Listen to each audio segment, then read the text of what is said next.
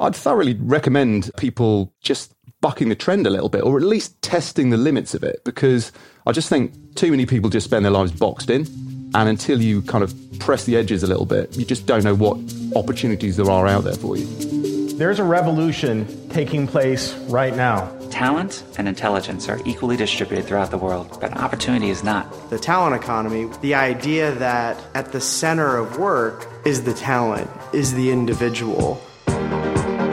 Companies today face a global war for talent, and high skilled talent is demanding flexibility around the way they work and the way they live.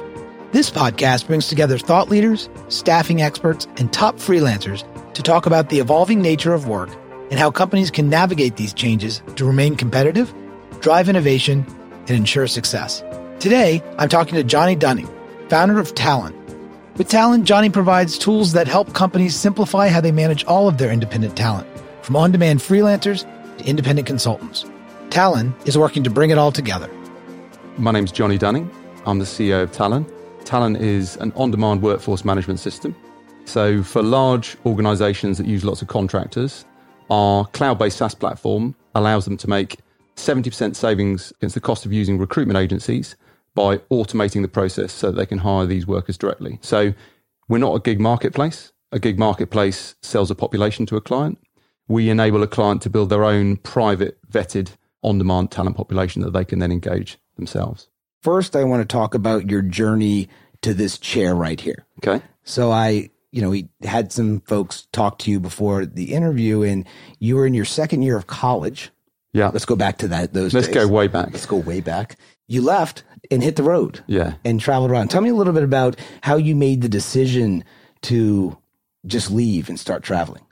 I think it's a little bit about bucking the trend. And it's also about recognizing that it's a big world out there and there are opportunities and things don't have to be the way that they're set out in front of you. And so for me, it was really about taking the opportunity to do something different and expand my horizons.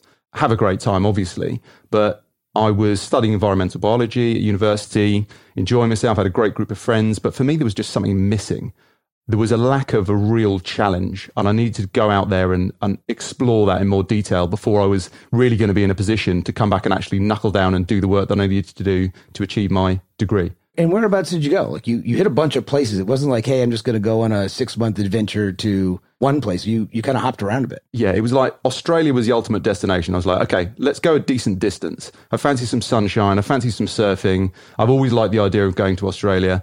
I just mapped out a world tour effectively that started off uh, in the Caribbean, then went through Southeast Asia, across Australia, ran out of money in Sydney, completely ran out of money in Sydney. it's probably the best place to uh, have to spend the night in a shop doorway when you've got a nice suburb and, you know, 30 degree temperature. But just had a complete adventure, which ended up touring around and living in Australia for the bulk of it and doing some work in Australia and working also in New Zealand but then also traveling back through Pacific Islands and then the west coast of the US. I was meant to fly home from Canada, but I ended up in Mexico. Managed to work that out in the end. But yeah, it was just a, it was just a fantastic adventure. I was proud of myself for just taking the taking the risk. I've always been a bit of a risk taker, but you know, it pays off. And you'd recommend that that path to anyone? I'd thoroughly recommend people just bucking the trend a little bit, or at least testing the limits of it, because I just think too many people just spend their lives boxed in. And until you kind of press the edges a little bit, you just don't know what opportunities there are out there for you. So you get back to London and you randomly get a job with JobSite. Yeah. How do you go on this big adventure, come back to London? Now you've got a job. How did that come together? Well, it's interesting how things kind of map themselves out and you follow this diverted path. I basically had some ideas mapped out. I studied environmental biology. I had a job lined up with the Australian Institute of Marine Science. I was thinking diving research in the sunshine, did a bit of environmental consultancy. And then I had a really bad knee injury and ended up being hospitalized for a, a period of time, which led me to the requirement for a job, any job near where I was living that was involved sitting in a chair. And I randomly managed to get a job with some fantastic people, the guys that started uh, JobSite. So fell into this real startup, vibrant environment, which is probably a good thing because I was I was really quite unprofessional. I was just I'd just come from university. I'd just come from traveling before that. Imagine you right now with like a, a, a huge beard and like you know like like a sunburn and, and, like rolling into some startup saying, "Yeah, I'm an environmental biologist." Like How can I help? Yeah, exactly. Where's the soy milk? it was kind of like that, but it was it was more a question of I actually ended up being interviewed by one of the founders of this company who then brought me in, but he interviewed me when I had a massive hangover. And you know, with with most job interviews that could have gone really badly wrong, but with him it just it triggered a real kind of we're on the same level here. so that just led into the conversation where it was like, you know, the, you're the right sort of person to fit in with this type of organization.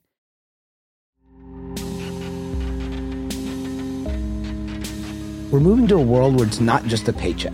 People are willing to take flexibility and actually take a pay reduction, and they're trying to figure out how to balance their life and their passion. And over the past 10 years, in, in your experience, have you seen a change in the way people are looking at, at working in general?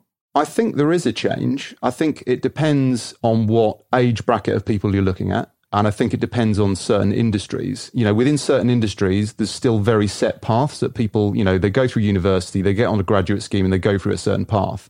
But I think there's a general mindset change, which is tied into, in my opinion, there being so much more information available, so much more psychology available to people to understand work life balance and what's important. And I think people are, are making a personal shift as to what their priorities are. Money isn't everything. You know, you've only got one life well, let's do something interesting with it. Let's use your abilities and use your talents and actually fulfill some of your own desires and your own dreams. One of the things, and it, this drives me, it's a personal thing that drives me crazy, is everybody's like, oh, you know, the millennials. And I'm like, I look in the mirror and I say, I'm, I'm not a millennial.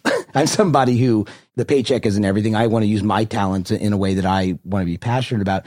Are you seeing it both at, at the people coming into the workforce as well as people that are maybe more senior in their career? or are you only seeing it at the the younger age uh, that's coming in saying, "Hey, I I want choice or I want to follow my passion"? I personally think that we're seeing it across all age brackets. I think when you look at the younger generation, it's more instilled in them as an obvious thing that is just like it's standard. The world is on demand. You know, everything they do is on demand. Whereas for older people, it's a realization that it's almost the clock's ticking. I've got one life. Like I resonated when you were like, oh, "You've got one life to live." I'm like, "Yeah, I've got one life to live. I gotta." It's like the get busy living or get busy dying. Yeah, exactly. Shawshank, right? Yeah, exactly. And they're just, you know, I think people in the older age bracket are also maybe they've even finished up work and they realize they've still got really desirable skills. People still need their expertise. A lot of them get called back in by their old companies anyway.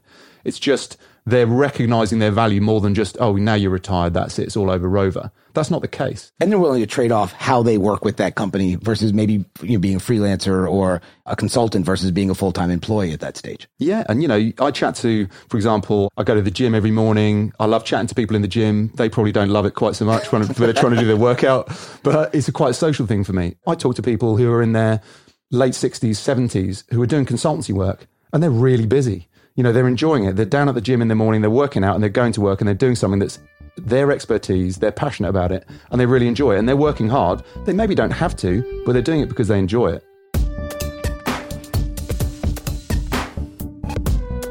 Today in the podcast, we have an, another guest with us. Uh, we have Michael. Introduce yourself. Michael Kearns, Vice President of Enterprise at TopTal. As we think about the evolution of marketplaces, we're here at Staffing Industry Analyst Executive Forum. You know, everybody's here talking about the future of the, the staffing industry. Both of you represent the very future of how companies will engage talent.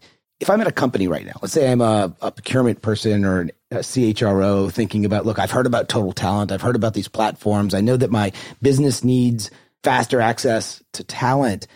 If you were talking to those executives who, you know, work with the traditional MSPs and, and you know, VMS systems and how do you help them navigate this? this is not just our point of view, but I think most people in our space's point of view. There's a lot of different options out there, and different options are meant for different purposes. I would say the first thing is just try it. Try some of them, see what works, see what doesn't work. For complex organizations, building lots of different teams to accomplish lots of different objectives, there's not one answer. There's always going to be lots of different sources of talent that are appropriate for different parts of your business, and, and you got to try it the old playbook is shrink the suppliers, consolidate spend. And what led you to found Talon and what problem were you trying to solve? I actually started out moving into the marketplace space. One of the things that became apparent to me very quickly was that large organizations were coming to us. We weren't really expecting to be dealing with large organizations initially. And they were coming to us and saying, we love your marketplace. Yeah, that's great. But actually, we're not really that interested in that. What we're interested in is using your technology to manage an existing population we're already aware of. We already know these people. They're referrals, they're alumni, they're silver medalists, they're contractors that have worked for us before, or we've got a freelancer problem and we need to get on top of it. So it was really noticing a gap, which the gap has come about through the evolution of the contingent workforce market. So, in my opinion, the, the kind of direct sourcing piece, alongside the use of marketplaces, these are the inevitable next steps within the contingent workforce evolution. So, you've gone from major changes in workforce patterns over the last 60 years to the point where contingent workers are now 41% of the workforce for large organizations.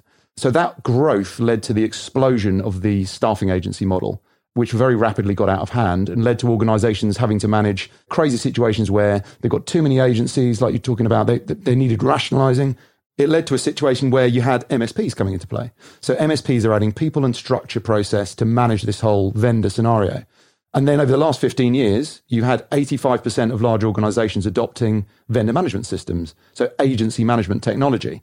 And if you look at the kind of disruption that has occurred in other markets like travel, estate agency or real estate, holidays, etc., large organizations are now looking to use technology to automate an existing manual process so that they can cut out the middleman and, and basically go direct. And that's not just a staffing comment. That's a, a comment, like you said, across everything to your point, I don't call it travel agency anymore. I don't call it taxi dispatch. I don't just in my life in general, making things more efficient and passing that savings on to the end user, whoever the customer is, is just a trend in general. Not having that is a hugely missed opportunity for a lot of big clients. You know, they don't recycle referrals effectively. They don't recycle alumni. They're working with people that they already know. They're just not engaging with them directly. So the other missed opportunity there is a brand because it, large organizations have spent huge amounts of money on their employer value proposition. Why aren't they applying that to all of their effective workforce channels? Well, one of the things that Michael and I were talking about before we, we went on air was most of the staffing, traditional staffing companies still rely on, on the premise that I need to have a person that shows up in my office, right? And so if I need a software dev or if I need a designer, or if I need any kind of knowledge work, I mean, there's certain types of work that, of course, need to be uh, on site. And so when I when I think of these freelance management systems, I still don't see organizations or even staffing companies start to embrace that there is a world outside of the local place where people need to show up, which has always seemed that's crazy to me that like we're here in London. And if you, if you, if you don't work within 50 miles or wherever the tube can take you to get to and from work, well, then you don't exist to that organization.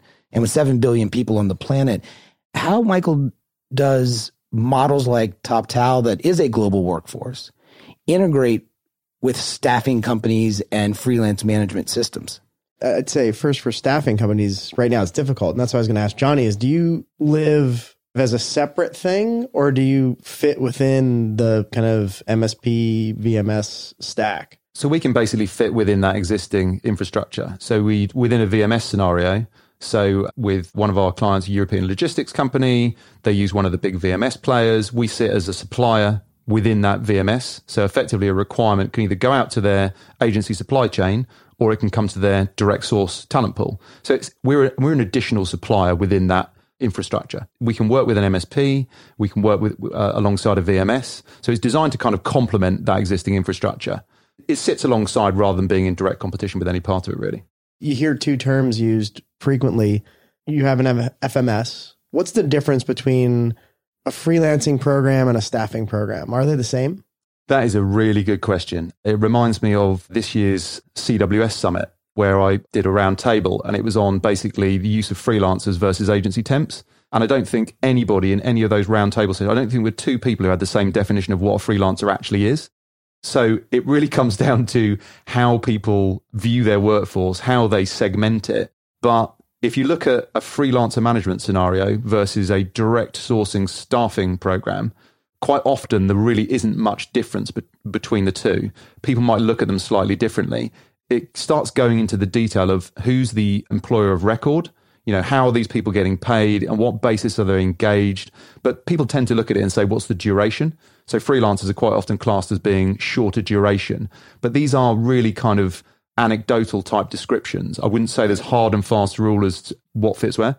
When I think of freelancers, it's project based and outcome based, where in my experience at, at big companies, hiring staffing agencies are usually managed service agreements or like you said like I'm I'm paying to have someone participate with us for a quarter or two quarter three quarters four quarters versus hey I have a very specific project. It has very specific deliverables. And it's almost like SOW work in some ways except for it's more direct and it's it's got a lot less overhead usually because freelancers can be acquired and you can hire them through a, a cloud-based platform Yeah, I think those are definitely some of the traditional distinctions in the sense that I wouldn't say necessarily freelance work is always on a fixed deliverable basis, but generally it's going to be shorter term.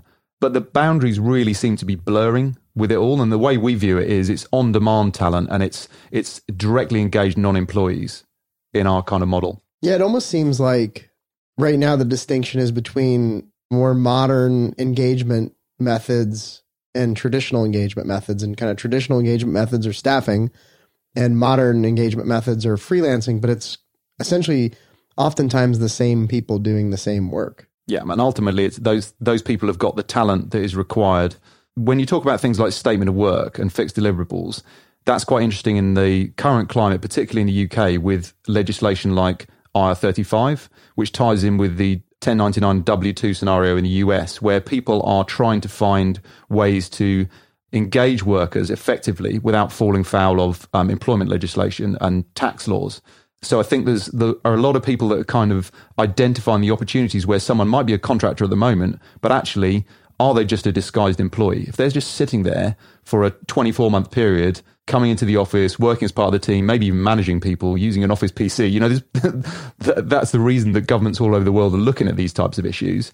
Then organizations are starting to have to look at this now and say, okay, could we engage these people differently? We still need their talent, but can they deliver it in a different way? Can we actually segment it and say you're going to be delivering this specific thing, and therefore we can break it down into milestones? And so I think there's there's some transition going on with strategically within organisations where they're looking at how they need to engage these people, and that does map onto these kind of traditional patterns that people have seen, and and I think it's shifting it slightly where it's it's blurring the boundaries. Ultimately, you need that talent, you need the work delivered, and it's what's the most effective way to achieve that. AB5 in the US, which is the you know, same sort of law where the U.S. government is trying to figure out, or, well, California specifically trying to figure out where the line is. And so they passed this legislation, AB5. And now the truckers are upset. The music industry is upset. The film industry is upset. And I use a bunch of writers in, in the staffing.com world. And one of the things that came out of that is if I have a writer write more than 35 articles, could be a freelance writer li- living someplace in California. If they write more than 35 articles, now they're an employee. And so while it sounds simple to a lot of people and, and everybody wants to do the right thing, the job market, I think, as, as both of you said, is it's very complex. Not only how people want to work, but where do you draw this line arbitrarily as governments try to figure out how to collect the tax revenue that Right. they're that they're not getting from people that they used to get from the companies. it kind of covers an area that I think is really important, which is structure, visibility, and control. So things like that can help manage risk in all sorts of areas, including what you're spending, who you've got working for you, but also when it comes to staying on the right side of this employment legislation, people need to be able to see what's going on. And if you look at a traditional freelancer scenario, that is a more of a scenario where typically people fall through the cracks in the organization. I'm not going in and I'm not working for that organization. I'm working for Dave in marketing because I know Dave. and he, he's had me do some strategy work for him before. So I don't even have a contract. You know, I've just got a purchase order and I'm invoicing the finance department. So that's where things, there's this kind of hidden workforce that needs to be utilized effectively, but also managed properly. Well, we were talking about cost versus quality. When you talk about the transparency, there's there's compliance and there's a lot of reasons why you want transparency, that hidden workforce. But there's a lot of people that are high quality in your organization. Maybe it's alumni. Maybe it's talk about Dave who hired a, a dev that did an amazing job. And then how does Susan over in maybe another division somewhere get access to that same high quality person? But my experience at, at large companies is cost is always an issue. But more and more, large organizations want quality and speed. Mm. You know, they want to be able to go out there, find the right person, high quality. And, and I've engaged with experts that have cost me a little more per hour, but have saved me gosh knows how many hours because they were the right expert who got something done and made the outcome better. So, Michael, how do you think of this quality versus cost discussion? there's a reason you're engaging people with a certain skill set to begin with, which is you believe that their experience, their knowledge base, their capabilities, their training will help you drive an outcome that you couldn't drive yourself or you couldn't, you know, drive with just the people you have around you. So just by its very definition, when you engage outside people, you think their expertise matters. What we see is an amazing person can be 10x a just okay person. And certainly an unqualified person can can actually have sometimes a negative impact. Unfortunately, I think a lot of especially in the staffing world, and it makes sense, but they started focused on commoditized skill sets and one of the primary drivers was to just drive down cost because it was they were all commodity skill sets. But as these programs expand into more more differentiated work, but also just companies as a whole, the competitive landscape changes. So, you know, a grocery store is now a technology company.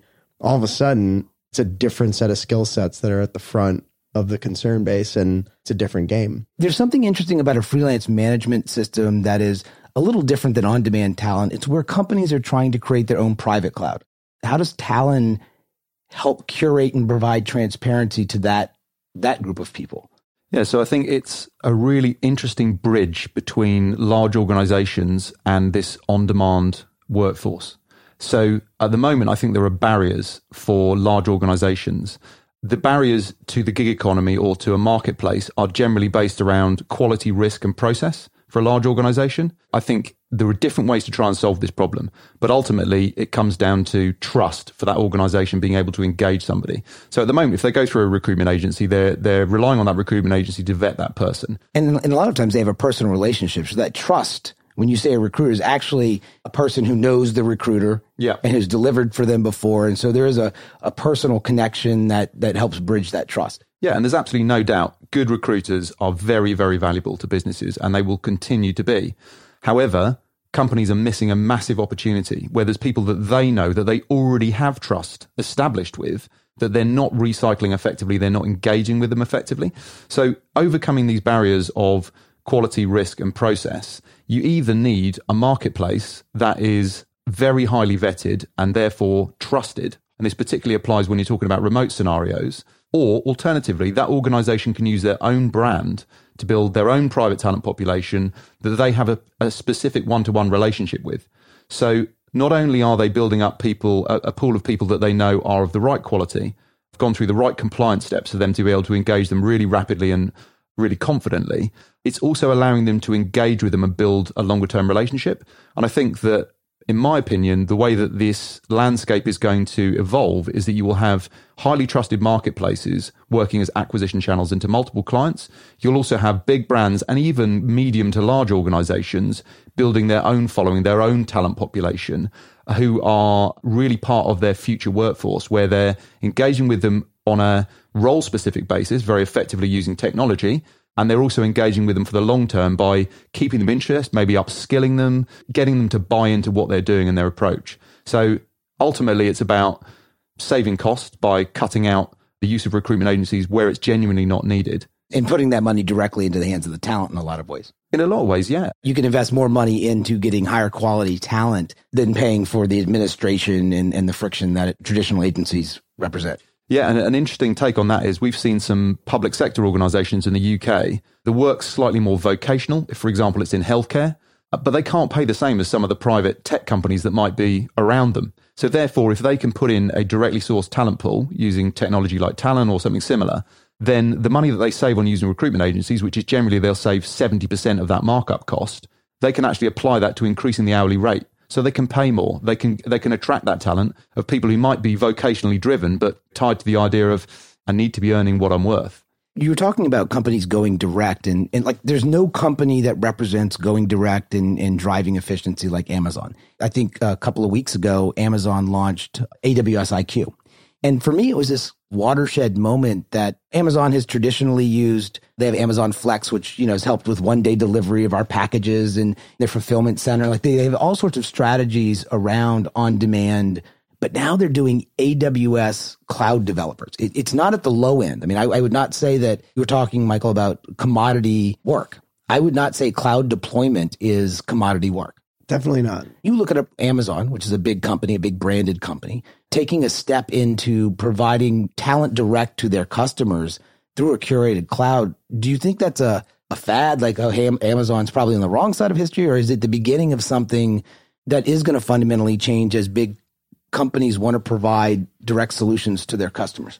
I don't know if I'd call it a fad, but I think that any company needs to think about how many things are you going to be focused on and how many things are you going to be great at? That's a question for them. I mean, they've managed to be great at a lot of things, but I think there's a limit for any company. But for me, the bigger question is, and this is a question I had for Johnny, is the more of these things that are out there. So if all every big company has private pools and there's a bunch of trusted marketplaces and then some software providers have specialized skill sets for talent, that gets really complicated really fast because all of a sudden I have to say, am I in, you know, the private network of these four companies plus these marketplaces plus this Amazon offering. And all of a sudden I'm now interacting with eight, nine, ten different sources of opportunity. When you look at that, how do you manage the talent experience, but how do you make sure that people don't get lost? There's not one person caring for that, that individual, right? All of a sudden it's, it's, it's not quite that they're out in the wilderness, but it's pretty close. That's a really interesting question. I mean, if you look at the on demand talent landscape, there's a lot of onus of responsibility on the individual, on the individual contractor or freelancer. And that's partly the choice they make by being independent, by being a little bit entrepreneurial, by being an individual who wants to do the work they want to do in the way that they want to do it. There is an onus of responsibility on them. And I think we're not at the point where, in my opinion, that's a serious issue yet. But it, that's definitely the sort of thing that, for example, we, we have on our technology roadmap. Even if you've got multiple instances of similar companies using our product, how do you manage that when candidates might have to have different compliance requirements and different onboarding requirements for different organizations? So they might have a slightly different profile, for example. How do you map that in so that it's easier for a candidate to work across multiple clients? But then when you start looking to expand that out to multiple platforms, then you've got other issues with that. I think there will be solutions for that. And in, in, in some ways, it reminds me of the evolution of the job board market. So I spent 15 years in that industry and having seen it evolve from global generalist, let's say monster.com, to national generalists, to industry specific vertical players, to then industry and location specialists, and then ultimately to aggregators like Indeed. And I think a similar thing is happening in the on demand market. I think it's happening more rapidly because you've already got aggregators, people like Fulcrum out there who are trying to get some aggregation going. I think that's a really interesting play. And those sort of plays, I think there'll be more of that sort of thing happening. That's one of the reasons I got into this industry was because I was involved in the trade sale of the, the company I used to work for. And I was involved in a large piece of research before that sale. And one of the things I really identified was this growth of this on demand workforce. And coming from that job board world, I wanted to apply the lessons I'd learned over 15 years in those type of chicken and egg marketplace interactions to this evolving engagement landscape. And that's one of the things that I think is going to be really interesting. Do I have a specific solution to that problem right now?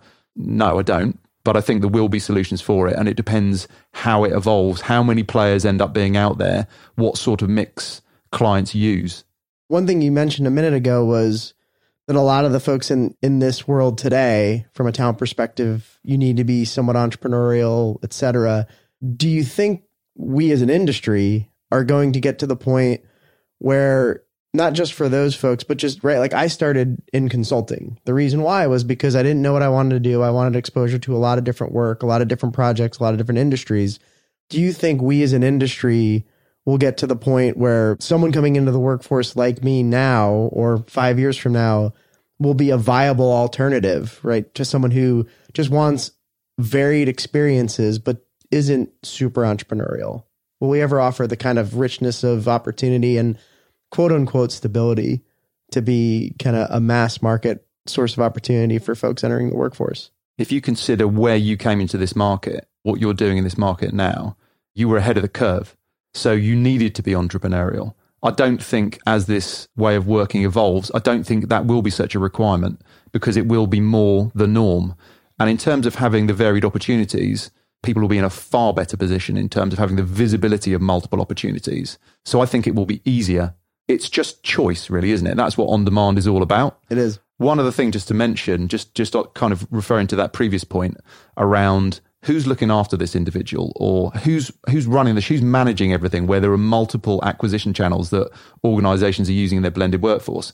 Now, obviously, the client has a certain responsibility. Each client has a certain responsibility to manage all of their different channels and to have a centralized strategy. But also, I think there's a real opportunity for MSPs in this area to really contribute and add that people and management process to these sorts of scenarios where they're engaging with quality marketplaces, they're engaging with direct sourcing platforms, they're engaging with their high quality agency suppliers as well. So I think there are opportunities for things to be consolidated at that level. But when you look at an individual level, I think there's there's opportunities for technology in that area and there are opportunities for models to interact with each other in different ways. One of the things we saw this morning, the, the keynote presentation where the head researcher for uh, SIA was they asked their customer base of companies let's talk about all these different types of talent models and which ones do you think you know, over the next five years are going to grow and which one of those things are going to decline. It was the first time I saw real numbers that, and I want to address something you said, Michael, this idea of, well, if you have a full-time job, you have security. And if you don't have a full-time job and you're an independent worker, there's a lot of risk. And I think historically that that's been true. And, you know, to a lot of degree now being a freelancer has risk and you need to be uh, entrepreneurial and and a go-getter and that kind of stuff. But the data they were showing today showed that the, a significant amount of growth is going to be with independent work going forward. Across the board, it was green, green, green, green. And, and you know, how you, how you got that independent work again is, is still bifurcated and, and distributed. But there was the only place that was negative from all of those companies was full-time work. And so this idea that full-time work is going to continue to be this stable thing and this other thing called freelancer on demand work is going to be this unstable thing. I like it was, I think we're at a really, really critical point right now, maybe since 2008. And, and now it's just coming to be where the numbers are starting to show, Hey, there's going to be a decline in full time work. And yes, as soon as the courts figure it out and there's a construct that the lawyers can get their head around and the procurement can figure out, you may see an acceleration of moving to more independent talent. And so companies who are progressive and thinking about this space will be ahead and, and on trend versus trying to catch up. If I had to go and ask each of you, is the next five years going to be a step function change or is it 5%, 6% growth in both FMSs and on demand marketplaces? What does the next five years look like? Yeah, that's an interesting question. I think there are certain things going on, regulatory changes that could have significant impacts on potentially speeding transition up. I think in terms of full time work, I personally think there is no security. I think it's an illusion. In terms of companies transitioning, so at the moment you have 85% of large organizations are using a vendor management system. I would expect in five years' time, 85% of those companies will also be doing a direct sourcing program and using platforms as well, marketplace platforms. So, in terms of the volume of transition, it's hard to say, as in non employed versus employed. But of the population that are non employee, I think they'll be doing that in a different way, uh, disrupting the traditional agency model. So I think the agency model is going that that is going to change significantly in terms of the split between perm and employed in the next five years. That's really hard to say. But even if you're talking six to ten percent growth, that's still significant. And, and, it represents a disruption of something that's always been considered stable. To your point, Michael. I mean, I, I agree with Johnny. I think that there's been a trend probably since the 80s of permanent versus talent from the outside, right? And that takes on lots of different forms. That takes on outsourcing, that takes on temp agency, that takes on platform, whatever. And that that's been a strong trend and that'll continue. But I agree with Johnny. I think probably the more pronounced change will be the composition of that percentage that's kind of outside talent. And I think that a lot of these new models are going to gain traction and share at at a rapid rate. I mean, we see the first year we were here, it was why would I care? Second year was oh, that's interesting. We should think about it.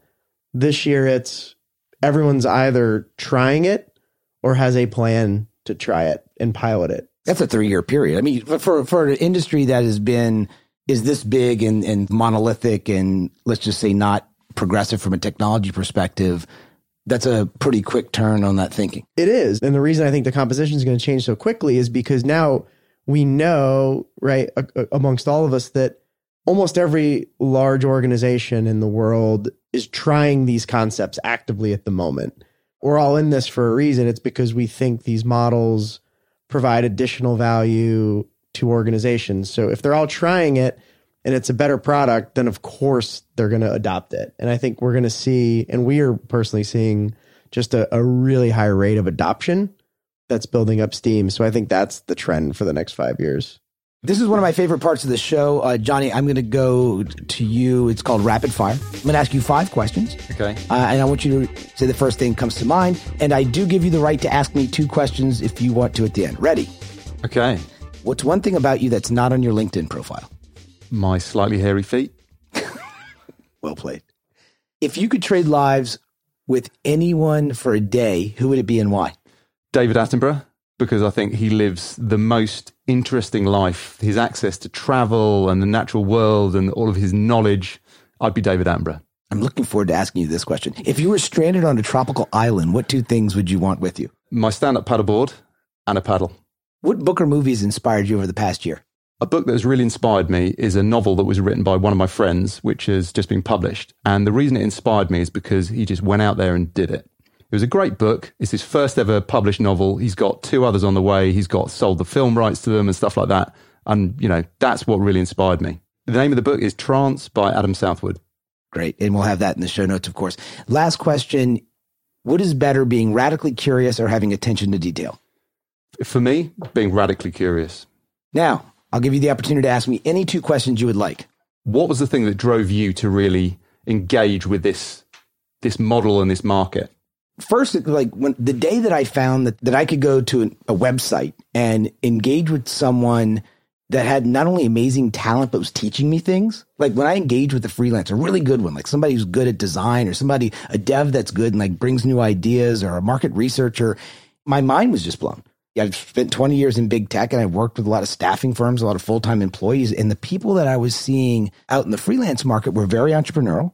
They had a lot of passion and pride of, of the work that they did, and they were constantly reskilled. And so they brought like all of the latest and greatest thinking on whatever their domain was. And so that inspired me. I mean, my current journey now, and I think you said it and it really resonates with me, is the path of being a full time employee just that safety doesn't exist. And so the question was, was I going to be a victim of of sort of that uncertainty and then one day wake up and not have choice? Or was I going to take control of my path and start charting it out? You know and, and there's risk and there's all sorts of things with it. And so that's kind of what makes me wake up every day and you know question my assumptions and really try to figure this out. Okay. Second question. Who's your hero and why? my father actually. And, and i know that may sound cliche but i think in a lot of ways he represented someone who woke up every day put his pants on put two feet in front of the other and, and kept going and did the best he could for a family and had a amazing you know job and, and created a sense of safety and and all of those things that i hope to be for for my kid and so i he is truly one of the people that i look up to and every day i'm like i think i get to like 80% of the man that he is and so that's what i try to do I've got one more question for you. go If you were a meal, what would you be and why? I think you'd be jambalaya. I'd be like either jambalaya or, or gumbo. And and the reason I say that is every time I make it, so I live in Seattle now, and every time I make it, they're like, "Did you people really eat?" And, first, and everybody says "you people," so I look at everybody's like "you people." It's one of those things that reminds me of being with like tons of friends and family and drinking beer and Like it. And it, and and gumbos and jambalaya are just made up of like anything that you kill or find. Like in the old days, like anything you kill or find was put in a pot, and that's called dinner. So, well, hey, Johnny, thank you so much, and and Michael, thanks so much for being here. If I want to learn, if I want to get in touch with you or learn more about Talon, how do I do that? talonfms.com. And I can, I'm assuming I can find you on LinkedIn. Yeah, absolutely. I'm your host, Paul Estes. Thank you for listening to the Talent Economy Podcast. Learn more about the future of work and the transformation of the staffing industry from those leading the conversation at staffing.com, where you can hear from experts, sign up for our weekly newsletter, and get access to the best industry research on the future of staffing. If you've enjoyed the conversation, we'd appreciate you rating us on iTunes or wherever you get your podcasts. Or just tell a friend about the show. Be sure to tune in next week for another episode of the Talent Economy.